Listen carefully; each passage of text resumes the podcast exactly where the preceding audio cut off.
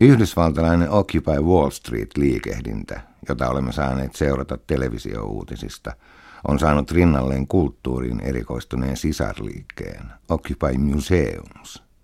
Joukko taiteilijoita on käynyt taistoon kulttuurin lisääntyvää elitismiä vastaan. Toiminta alkoi lokakuussa ja erilaisia joukkotapahtumia on järjestetty jo useammankin kulttuurilaitoksen edessä. Esimerkiksi joulukuun alussa kokoonnuttiin Lincoln Centerin eteen ja mikrofonin tarttuivat muun muassa säveltäjä Philip Glass ja rocklegenda Lou Reed. Lincoln Centeriä suojasi vahva joukko poliiseja. Kyse on siitä, että kulttuuriväki on kyllästynyt kulttuurin hierarkkiseen rakenteeseen. Siihen, että eliitin muodostava yhden prosentin vähemmistö määrittelee lopulle 99 prosentille sen, mikä taiteessa kulloinkin on hyvää ja tärkeää. Taidehistoriaa kirjoitetaan enenevässä määrin rahan voimalla, varsinkin kun yksityinen raha valtaa alaa jopa kunnallisten ja valtiollisten museoiden toiminnassa. Renesanssin myötä taidemaailman hierarkkisuutta taiteilijoiden osalta sääteli nerokultti, joka tuotti taidemaailman kiintotähdet. Jokainen meistä tietää Leonardo da Vincin nimen. Kehittynyt kapitalismi on sitten korvannut nerokultin tähtikultilla, jonka myötä esimerkiksi kuvataiteilijat muistuttavat koko ajan enemmän hintalapullisia elokuva- ja pop-tähtiä. Mainostoimistobisneksellä rikastunut Charles Schatzi teki esimerkiksi brittitaiteilija Damien Hirstistä maailman rikkaimman elossa olevan taiteilijan. Meillä Suomessahan kaikki on tietenkin pienempää ja vauhti hitaampaa, mutta suunta on sama.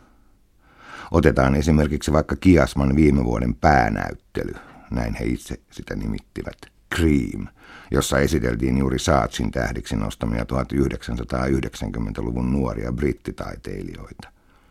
Merkittävä osa teoksista tuli suomalaisista, tai ehkäpä pikemminkin etelähelsinkiläisistä yksityiskokoelmista, joihin tätä herkkoa on saatu koottua sen verran, mitä suuresta maailmasta on tähteeksi jäänyt. Täysin epäajankohtaisen näyttelyn tärkein funktio lienee rikkaiden keräilijöiden turhamaisuuden helliminen ja heidän suopeutensa varmistaminen kiasman kavereina. Mitään jälkeä näyttely ei suomalaiseen taideelämään todennäköisesti jättänyt.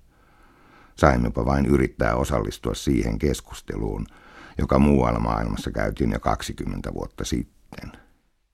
Sain juuri käsiini Helsingin taidemuseon ensi vuoden ohjelman. Yksi tennispalatsin näyttelyistä on ensi kesänä Iron Sky-elokuvan ympärille rakennettu näyttely, jossa esitellään tiedotteen mukaan sosiaalisen median avulla toteutetun elokuvan lavasteita, pukuja, kuvakäsikirjoituksia ja muuta rekvisiittaa. Star Wreck-elokuvastaan tuttu suomalainen harrastelijaporukka on toki kiinnostava kulttuurinen ilmiö, mutta jos tarkastelemme asiaa hieman toiselta kantilta, on kyse siitä, että kunnallisin verovaroin ylläpidetty taidemuseo antaa tilansa ja resurssinsa yksityisen tuotantoyhtiön käyttöön. Tässä tapauksessa kyseessä on tamperelainen tuotantoyhtiö Energia Productions. Tarjolla on siis ikään kuin ilmaista messu- ja markkinointitilaa elokuvalle, joka saa ensi huhtikuussa. Tämä ei voi olla taidemuseon tehtävä. Taidemuseon tehtävä on epäilemättä tarjota visuaalista kulttuuria laajemmin käsitettynä kuin pelkkänä kuvataiteena, mutta tällainen raaka markkinasynergia ei tarjoa yleisölle sitä kriittiseen visuaaliseen lukutaitoon ohjaavaa näkökulmaa, jota museo voisi parhaimmillaan tuoda esiin. Yksityisestä rahoituksesta riippuva museo ei ruokkivaa kättä noin vain pure. Tämä nähtiin esimerkiksi vähän aikaa sitten Kiasmassa, jossa neuvoteltiin Voimalehden vastamainosten esittämisestä yleisölle. Museosta annettiin ymmärtää, että sponsoreita irvailevia teoksia ei luonnollisestikaan voi asettaa esille. Niinpä projekti peruuntui. Yksityinen raha voi siis toimia sensuurin tuottajana, ja voi se toimia toisinkin – taideteoksen muodon saavana mainoksena. Kiasmassa esimerkiksi kuvataiteilija Pilvi Takala toteutti teoksen yhden pääsponsorin Deloitten rahoituksella soluttautumalla Deloitten markkinointiharjoittelijaksi ja alettua sitten käyttäytyä työpaikalla kummallisesti. Deloitten toimitusjohtaja ja muuten myös Kiasman tukisäätiön puheenjohtaja Teppo Rantanen totesi – Halusimme nousta taiteen sponsoroinnissa uudelle tasolle ja olla ennakkoluulottomasti mukana aivan uudessa tavassa tehdä taidetta.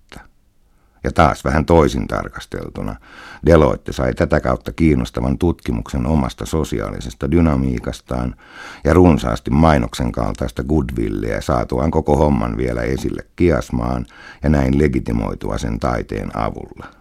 Ei tämäkään voi olla taiteen tehtävä. Jospa seuraisimme maailman kehityskulkuja kerrankin reaaliajassa. Mitäs jos vallattaisiin joku museo? Tavataanko Mannerheimin aukiolla vai Tennispalatsin aukiolla?